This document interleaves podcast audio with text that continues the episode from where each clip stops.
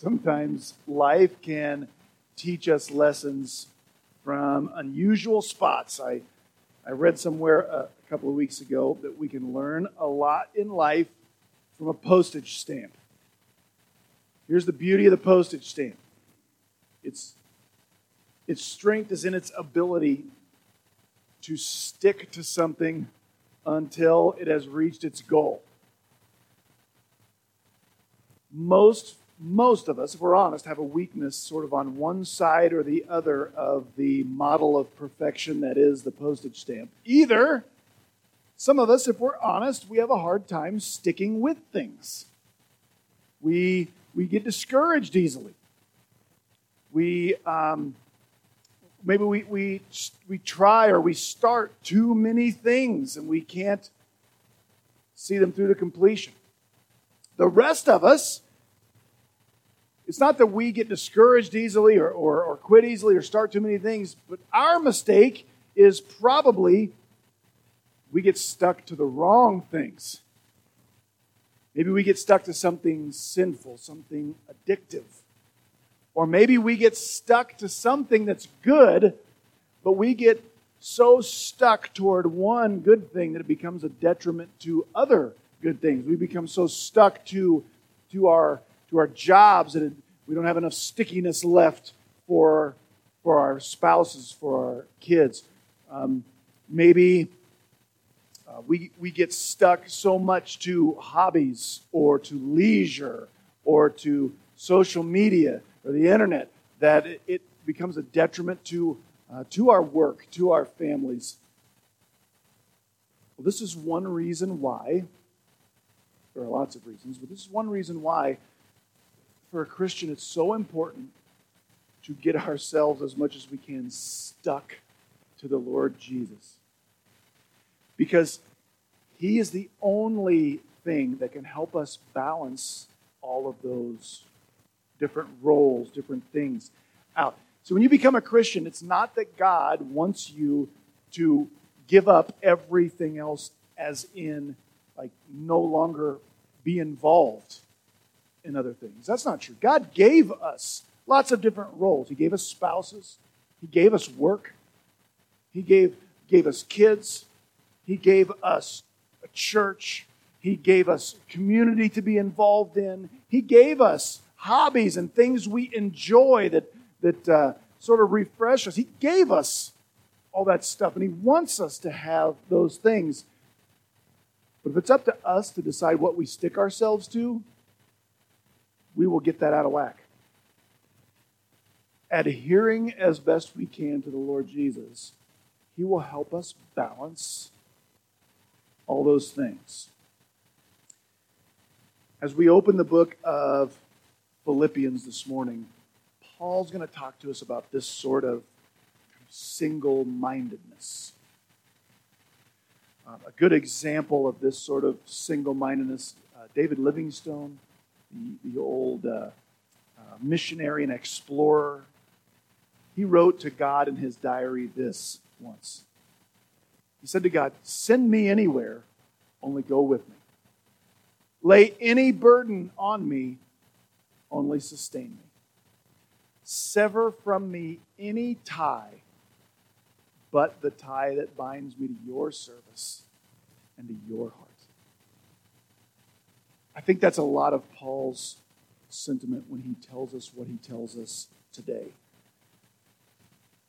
What we're going to read this morning in the very end of Philippians chapter 1 is, once again, we've done this before in Philippians already, but we're going to read one sentence today in Greek. It's not one sentence in English, but Paul writes these, these long, complicated sentences. So everything we read today is one idea.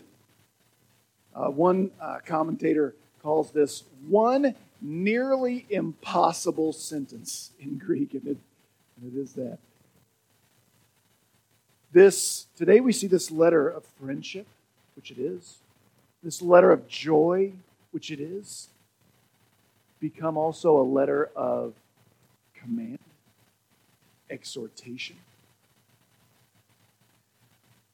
Behind this command there's, we're going to read, here's what we're going to read today. What, there's one command conduct yourselves in a manner worthy of the gospel of Christ.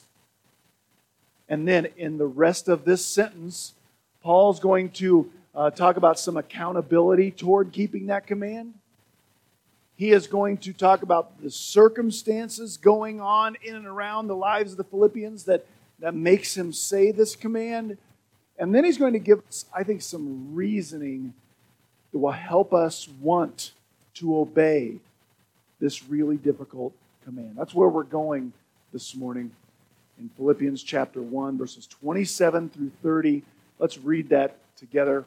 Philippians 1 27 through 30. This is the New American Standard on the screen. Paul writes, Only conduct yourselves in a manner worthy of the gospel of Christ, so that whether I come and see you or remain absent, I will hear of you that you're standing firm in one spirit, with one mind, striving together for the faith of the gospel.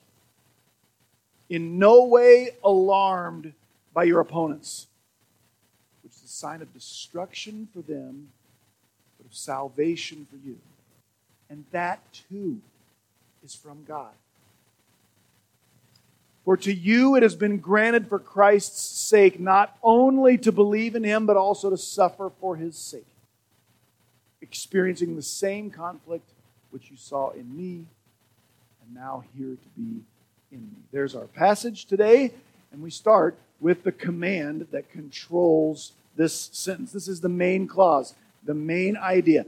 Only conduct yourselves in a manner worthy of the gospel of Christ. Most of our English versions start with this word only. There's a few that, that differ to try to clear up what I'm going to explain in a minute. This, this uh, picture that I ripped off of the internet didn't have the word only, so I added it up there because I think it's important. Only is the right way to translate that Greek word, monon. But we use in English, we use this word only in a couple different ways, and I don't want you to think, be thinking of the wrong way. Sometimes when we use the word only, maybe most often when we use the word only, we use the word only to sort of diminish something. Um, to talk about something that's simple. What I mean is, like, it, it only costs $5. Right? It'll only take five minutes. I'm only asking that you clean your room. Right? Paul is not saying, I'm only asking that you conduct yourselves manner in a worthy of the gospel of Christ. Like it's not that big of a deal. That's, that's not at all the sense in which Paul says this. Paul's not trying to diminish um, what he's asking. And in fact, he's not asking. This is a command, this is an imperative. And when Paul says only, Paul's using, using that word the way we use only like this, like I, I only have eyes for Rachel right? I, it, there's an exclusivity in that sense of the word only. So when Paul says only, Paul is saying this only, exclusively. No matter where you are, no matter what you are doing, conduct yourself in a manner that's worthy of the gospel of Jesus Christ. That's the only. Paul's not telling his friends in Philippi what to do in this command. He's telling them how to do whatever they do. Whatever we do, do we do it in a manner worthy of the gospel? So that's that's the first word, only. Next, this word conduct yourselves, that's one word in Greek too. That's an important one. Uh, that's a word kind of from the world of civics. Uh, it's kind of hard to translate this into English. This is your conduct as a citizen we are all citizens of our hometowns, our home states, of the United States of America. As Christians, though, we have dual citizenship, right? Our main citizenship is in heaven. And Paul says, You conduct yourselves. There in Philippi, they were citizens of Rome. Remember, Philippi is a, is a Roman colony. They could rightly call themselves Rome, Roman, even though they lived in Greece what we would call Greece or Macedonia. Um, but our conduct publicly and privately, exclusively, the way we live is to be in a manner worthy of the gospel of Christ. But what's that mean? What does it mean to live our lives, to conduct ourselves publicly and privately in a manner worthy of the gospel of Christ? Well, here's what it can't mean. I want to start there.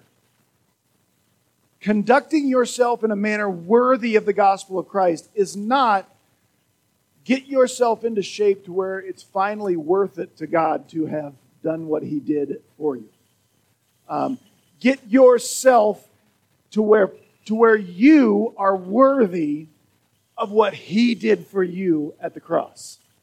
That's not at all what walking worthy, conducting yourself in a manner worthy of the gospel is about. In fact, that's kind of anti gospel. Because when Jesus did what he did for you, if you have come to believe in the Lord Jesus, if you have come to trust that he went to the cross to face the wrath of God so that you are saved from the wrath of God. And his sacrifice on the cross becomes effective for your life. He did that. We just got done with the book of Romans. When did Paul say in Romans, Jesus died for you? While we were still sinners, while we were enemies of God while we were at our worst. Jesus did that for us. So our lives, and this is it's tricky not to fall into this way of thinking. Our lives, conducting ourselves in a manner worthy of the gospel, is not where I spend my whole life trying to pay God back for what He did to me, did for me, excuse me. That's not what this means. You know why that's a bad way to think about our lives before God? We're, we're just always trying to pay Him back for what He did for us. Because there's nothing left to pay. There is no debt. You're a believer in Jesus Christ. In some ways, you don't owe God any debt that wasn't already paid. Like when Rachel and I pay off our house, if we were going to continue to give, send money to the mortgage company, you'd think we were nuts. And we, you'd be right. And we do not plan to do that. Trust me. But living my life as if I'm trying to make these payments to God for what He did to me, did for me, that's like there's no debt. And our measly little payment couldn't, couldn't pay it down if it was still there. So that's not what conducting uh, life, conducting ourselves in a manner worthy of the gospel is. Because God, I say, I've, I've taken to saying this a lot, but God will not sell salvation. It's not on a payment plan, it's not on layaway. He only gives it. And it is either a gift or it's not. And it is. So, what is living in a manner worthy of the gospel? It's not trying to pay God back, but there is a way to live where, where I always live in the light of the weight of what God did for me at the cross. There's a way to live where I constantly recognize what God did for me. And I constantly recognize not just that Jesus died for me in my place, but he has given me access into a position that's so much better than any other position I could ever chase or earn or win. He has given me righteousness before the God of the universe. He has given me, uh, taken me from being God's enemy to being God's friend. He has given me adoption as a son of God. And that's so much better than being good at my job. Not that God doesn't want me to be good at my job. It's so much better than being good at sports. It's so much better than doing well in school. Those things are all great. But conducting ourselves in a manner worthy of the gospel is like living in a way where it shows that this truth is real to me. It's not that I am worthy to God, it's that the gospel's worthy to me. It's the most valuable thing in my life. If I value the gospel, if I value the things of God, that will show up in my conversations at work, the way I raise my kids, the way I'm a spouse to my spouse, in my interactions online.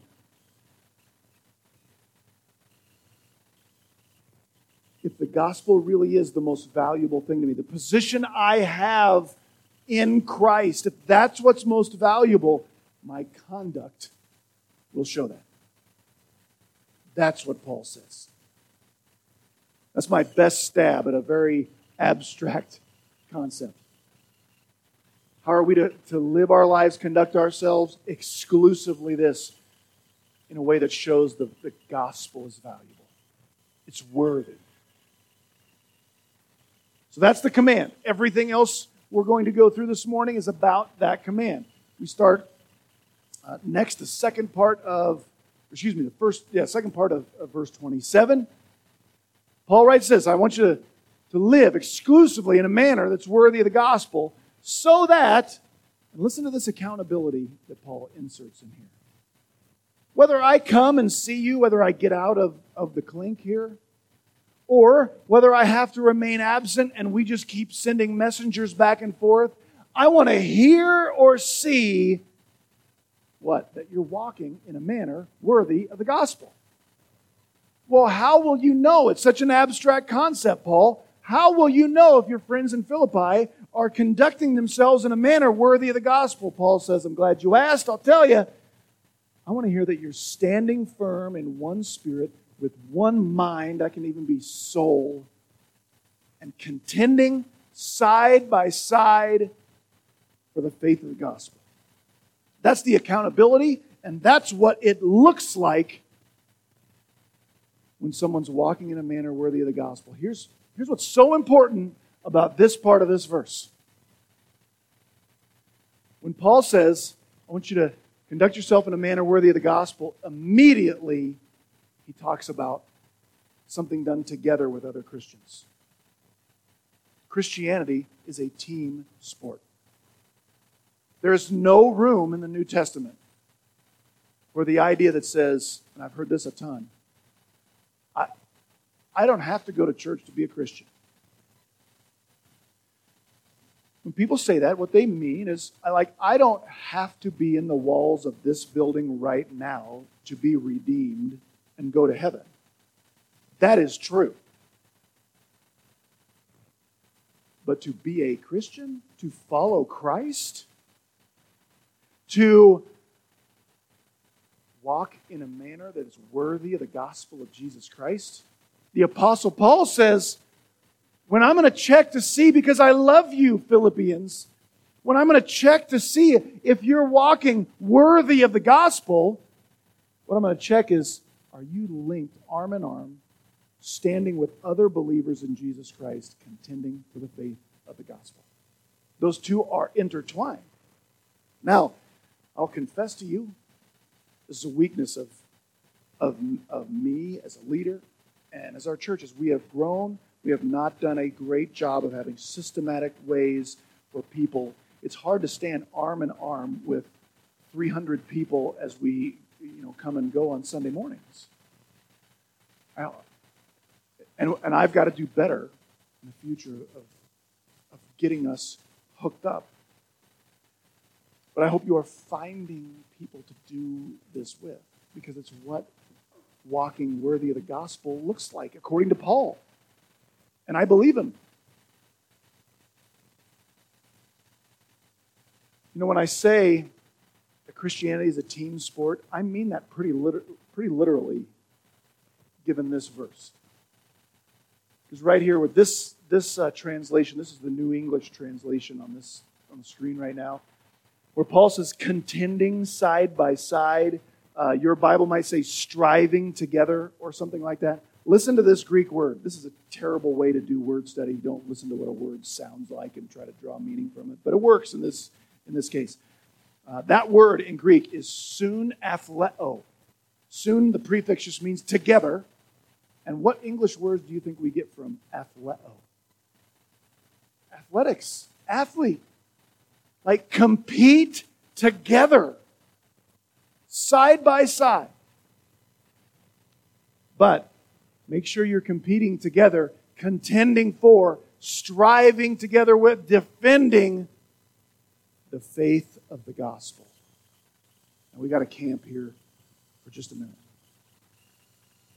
It is so important to make sure that what we are standing side by side and defending is actually the faith of the gospel.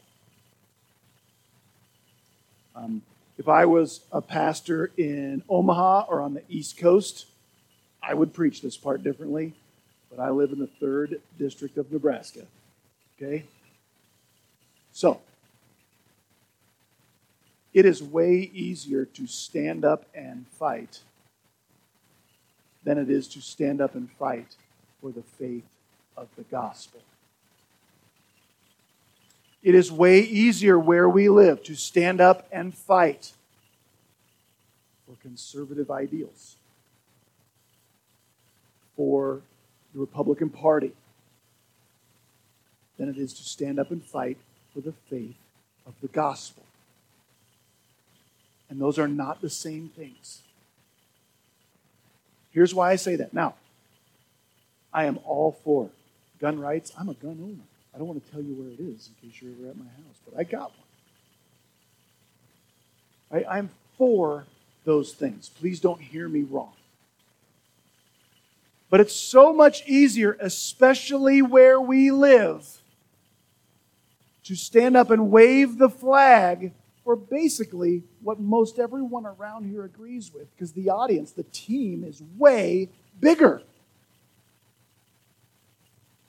As long as I stand up and fight um, against the Equality Act, which I want to, um, for the Second Amendment, which I want to, against abortion, which I want to, but as long as those are the things I mainly fight for, for the most part, I've got a pretty big team, right? I may find a way to get myself in an argument online, but really the rest of my team will see that and kind of go, oh man, you did a great job right there. I, I just want to remind you hell is just as long for a Republican as it is for a Democrat. Paul's going to use the word destruction in a second. Destruction is what is waiting for those who are not covered by the blood of Jesus Christ. And there are millions of people who voted Republican in the last election who are headed for hell if they don't repent and turn to Jesus Christ. I'm not telling you to not be involved. Please don't hear me say that. I just want us to stand up and contend side by side for the faith of the gospel.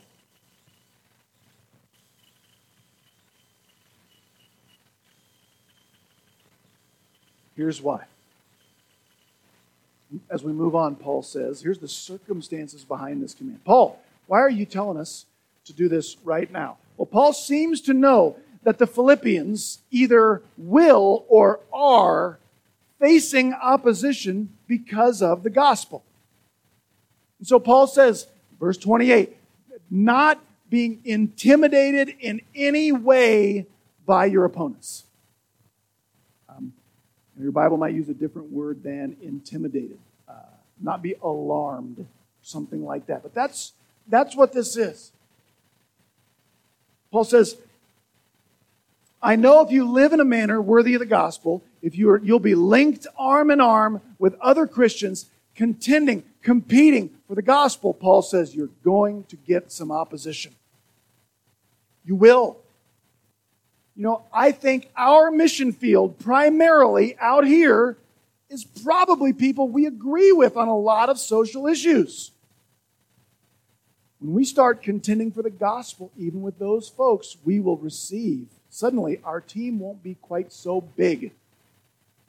That's why we need each other.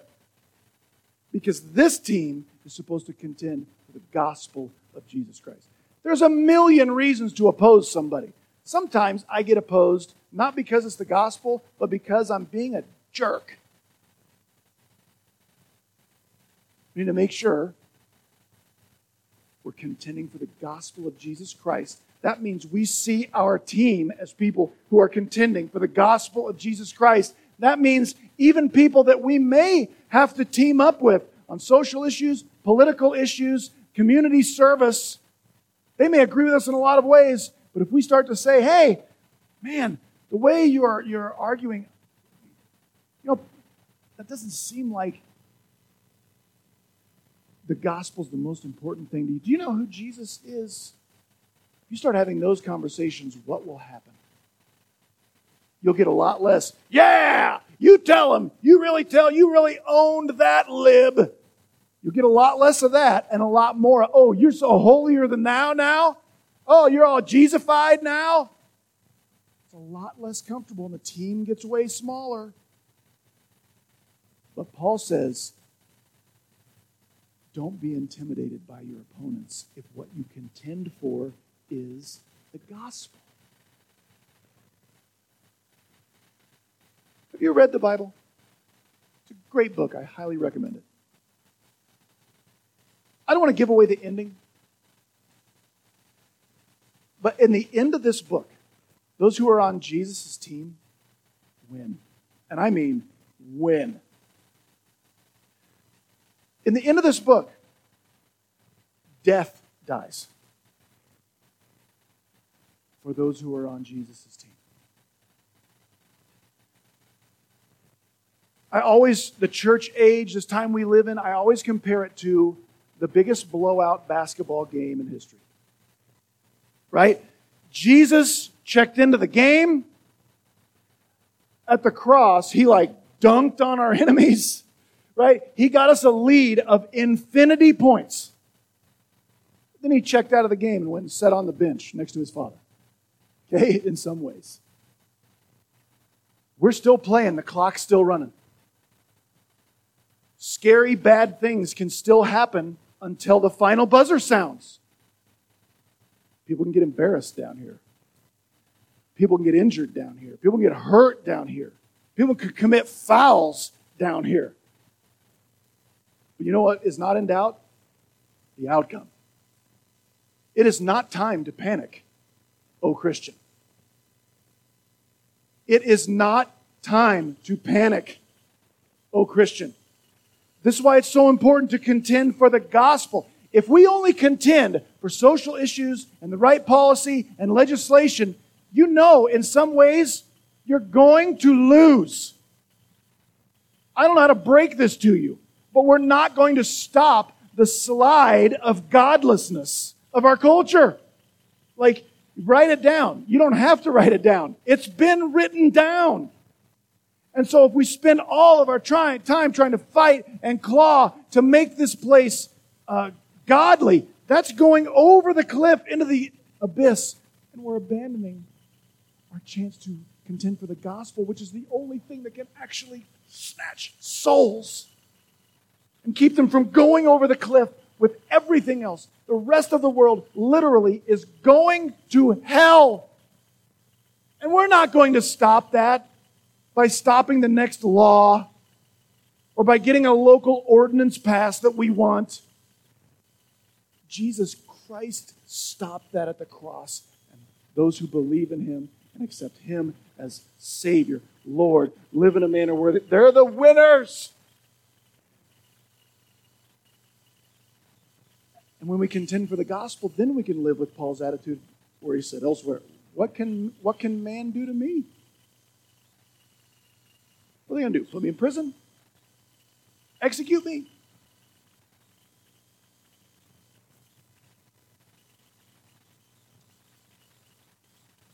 So there's the command only, exclusively walk in a manner, conduct yourselves as citizens in a manner where the next world's more important than this one.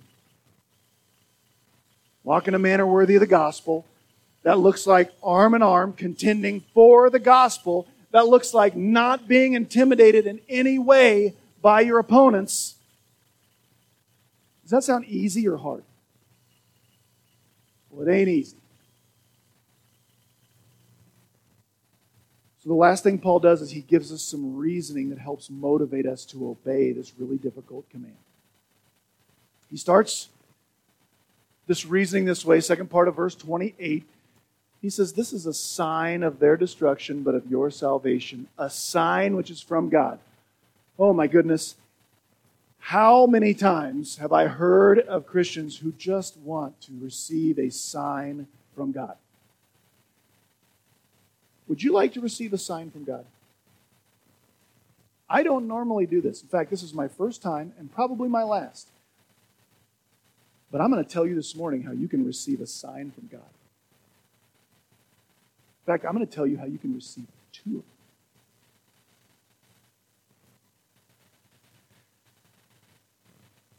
Conduct your life in a way where it seems like the gospel of Jesus Christ really is the most valuable thing in your life.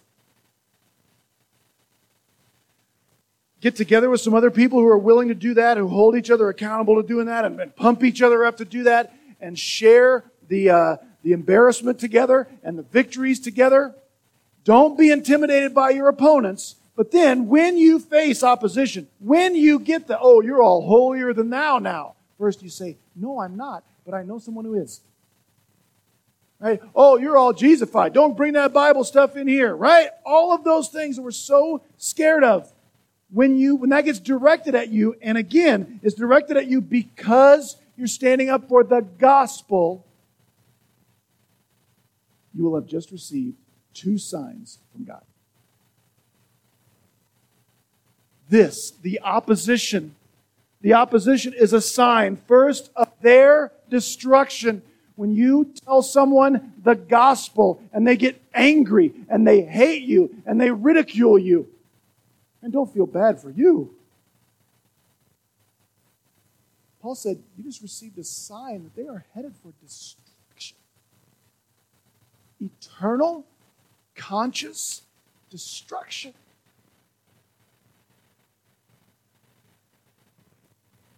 You've also received a sign of your salvation, a sign which is from God.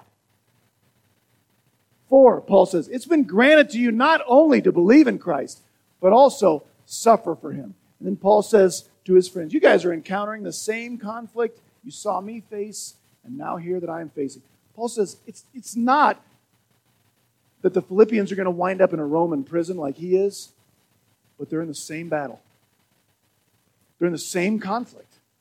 And if you stand together side by side with other Christians, you contend for the gospel, you make that the most important thing in your life, you're going to receive opposition. And instead of feeling like, man, I really did that wrong, isn't that why, part of why, we hesitate to talk about Jesus? We're waiting for that right time where we know it will go right it ain't always going to go right. And you know what? That's okay. You want a sign from God, don't you?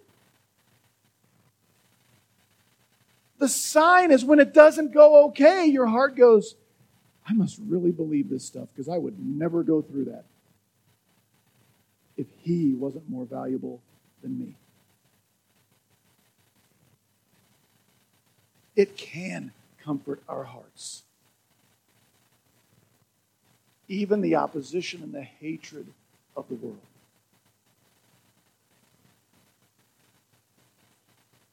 So, may we be single minded and have this as the controlling factor of our lives the gospel of Jesus Christ. May we stand together in that. May we help one another hang in there, not lose heart when we're opposed, when we're rejected, for the gospel, for our faith. And may any rejection actually bolster our courage that's when we've received a sign from God. A sign that, unfortunately, that person's on the losing team. I must really be on the winning team. Thank you for the reminder, even though it didn't feel that great.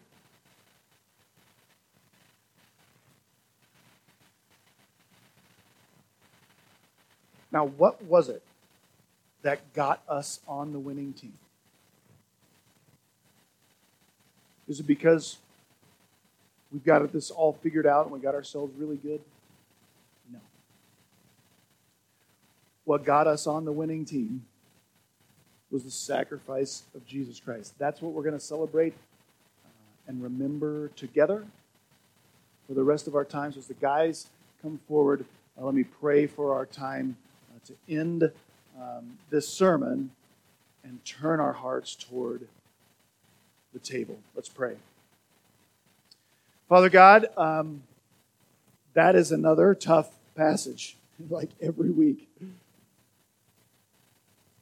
Oh God, I want to conduct myself in a manner that demonstrates that the gospel is the most valuable thing in my life. I want to conduct myself in a manner worthy of the gospel. I want that for my friends, my church family here. I want us to stand side by side and compete together for the gospel and not be intimidated by the forces of evil that oppose us. When we do face opposition and hatred from the world, remind us that's the sign that comes from you. We're on the winning team, that we're really doing this. And God, now as we end our time together this morning, we want to remember what has won the victory the blood of Jesus Christ shed on a cross, the punishment we deserved, but that He took in our place. God, as the, as the bread comes around this morning, remind us um, that you have paid all of the payment necessary for our redemption, for our purchase. And then, God, help us remember that we're bought. We're bought. We're yours. And then, as we leave, help us to live in a manner worthy that, that we are bought by the Son of God, the, price, the cost of his blood. Bless our time around your table in Jesus' name.